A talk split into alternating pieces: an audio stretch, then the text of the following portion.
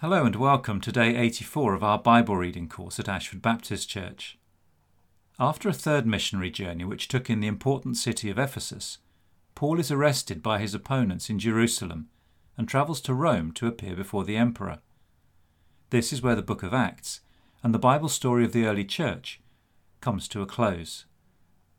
It's then followed by a series of letters from leading figures including Paul, Peter, and John to various churches and individuals.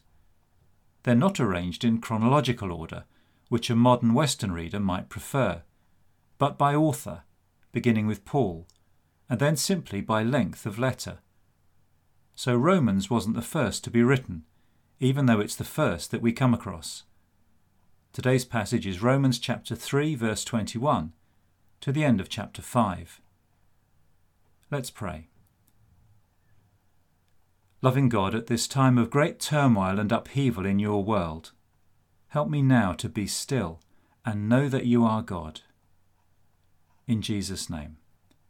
Amen. But now, apart from the law, the righteousness of God has been made known, to which the law and the prophets testify. This righteousness is given through faith in Jesus Christ to all who believe there is no difference between Jew and Gentile, for all have sinned and fall short of the glory of God, and all are justified freely by his grace through the redemption that came by Christ Jesus. God presented Christ as a sacrifice of atonement through the shedding of his blood, to be received by faith. He did this to demonstrate his righteousness, because in his forbearance he had left the sins committed beforehand unpunished. He did it to demonstrate his righteousness at the present time, so as to be just and the one who justifies those who have faith in Jesus. Where then is boasting? It is excluded. Because of what law?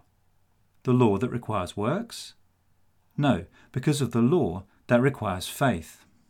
For we maintain that a person is justified by faith apart from the works of the law. Or is God the God of Jews only? Is he not the God of Gentiles too? Yes, of Gentiles too, since there is only one God, who will justify the circumcised by faith and the uncircumcised through that same faith. Do we then nullify the law by this faith? Not at all. Rather, we uphold the law. What then shall we say that Abraham, our forefather according to the flesh, discovered in this matter? If in fact Abraham was justified by works, he had something to boast about, but not before God. What does Scripture say? Abraham believed God, and it was credited to him as righteousness. Now, to the one who works, wages are not credited as a gift, but as an obligation. However, to the one who does not work, but trusts God who justifies the ungodly, their faith is credited as righteousness. David says the same thing when he speaks of the blessedness of the one to whom God credits righteousness apart from works. Blessed are those whose transgressions are forgiven, whose sins are covered. Blessed is the one whose sin the Lord will never count against them. Is this blessedness only for the circumcised, or also for the uncircumcised? We have been saying that Abraham's faith was credited to him as righteousness. Under what circumstances was it credited? Was it after he was circumcised or before?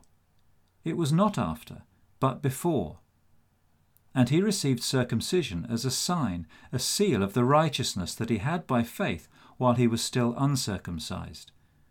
So then, he is the father of all who believe but have not been circumcised, in order that righteousness might be credited to them and he is then also the father of the circumcised, who not only are circumcised, but who also follow in the footsteps of the faith that our father Abraham had before he was circumcised. It was not through the law that Abraham and his offspring received the promise that he would be heir of the world, but through the righteousness that comes by faith.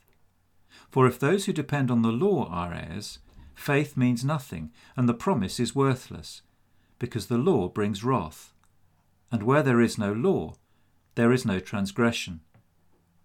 Therefore, the promise comes by faith, so that it may be by grace and may be guaranteed to all Abraham's offspring, not only to those who are of the law, but also to those who have the faith of Abraham. He is the father of us all. As it is written, I have made you a father of many nations.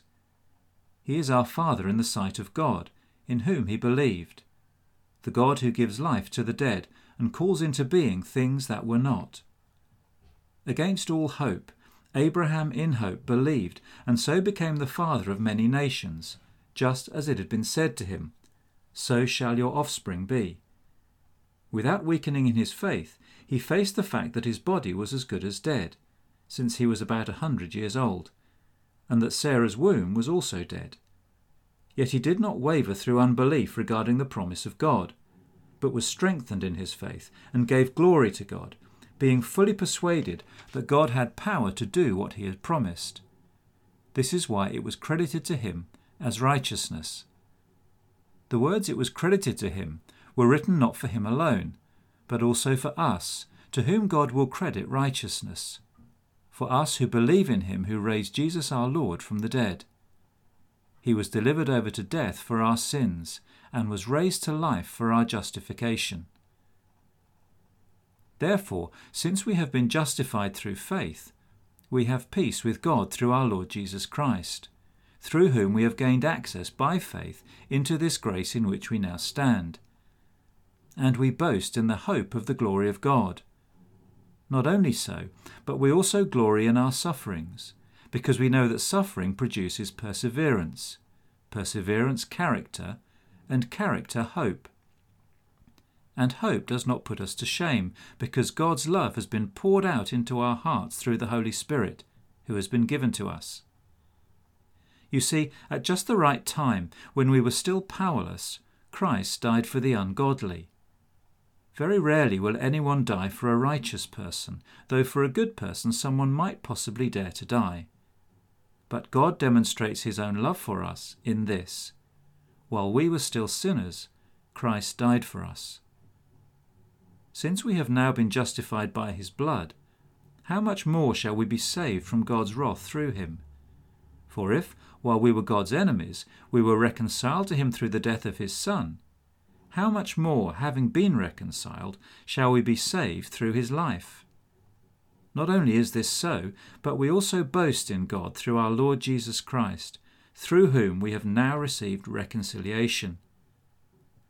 Therefore, just as sin entered the world through one man, and death through sin, and in this way death came to all people, because all sinned, to be sure, sin was in the world before the law was given, but sin is not charged against anyone's account where there is no law.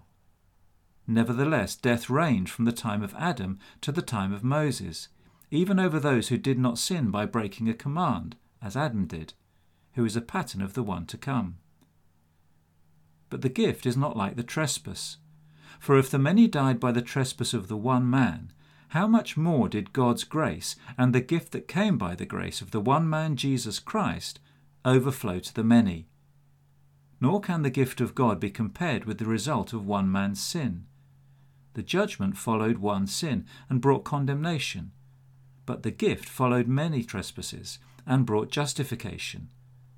For if by the trespass of the one man death reigned through that one man, how much more will those who receive God's abundant provision of grace and of the gift of righteousness reign in life through the one man, Jesus Christ? Consequently, just as one trespass resulted in condemnation for all people, so also one righteous act resulted in justification and life for all people. For just as through the disobedience of the one man the many were made sinners, so also through the obedience of the one man the many will be made righteous. The law was brought in so that the trespass might increase. But where sin increased, grace increased all the more so that, just as sin reigned in death, so also grace might reign through righteousness to bring eternal life through Christ Jesus our Lord.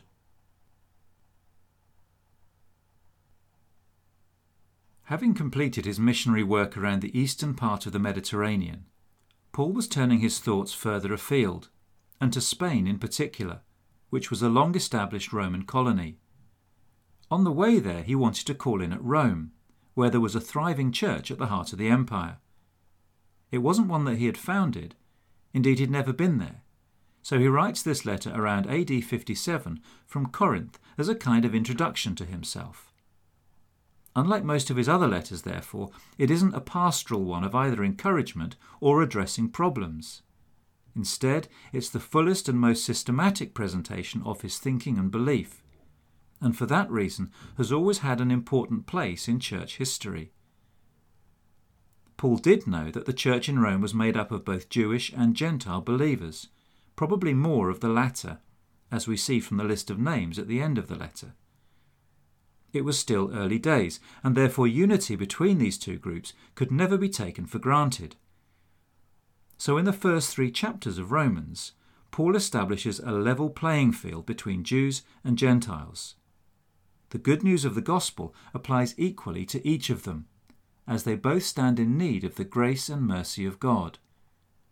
Jews may have the historic advantage of the covenant of circumcision through Abraham and the law of Moses on Mount Sinai, but they'd been unable to keep them because of the power of sin that first showed itself in the lives of Adam and Eve and has affected everyone born since, whatever their ethnic background. Our reading picks up the argument at this point, stating that while all have sinned and fall short of the glory of God, that we are nevertheless justified freely by his grace through the redemption that came by Christ Jesus, Jew or Gentile. It's all about faith. Faith that simply trusts and believes in the death and resurrection of Jesus and all that was achieved for us at the cross and empty tomb. The same faith shown by Abraham when he believed God and it was credited to him as righteousness, something that happened before either circumcision or the law had been given. The fact that salvation comes by faith in God's promises rather than our ability to obey the law means that we can have complete assurance and therefore peace with God. His grace is not only perfectly sufficient, but also utterly dependable. Though the language and terminology of Romans can get a bit technical and complex at times, the overriding message is crystal clear. We are saved from the judgment of our sins through faith in what God has done for us in Jesus. Words such as grace and gift characterize this wonderful truth, leading to the conclusion at the end of our reading But where sin increased, grace increased all the more, so that grace might reign through righteousness to bring eternal life through Christ Jesus. How can I resist the temptation to believe that my goodness earns God's favour? And conversely, that my sin outweighs his love for me? And how can I live in the freedom that God intends for me, while never losing sight of his forgiveness and mercy at the cross? Right in the middle of this passage, Paul grounds what he is saying in practical terms, describing how suffering produces perseverance, perseverance, character, and character, hope. What encouragement does that bring me in my Christian walk generally? And, or, in a specific instance of suffering or struggle I may be going through right now? Lord God, my Heavenly Father, I rejoice today as I remember your abundant provision of grace for me, along with your gift of righteousness.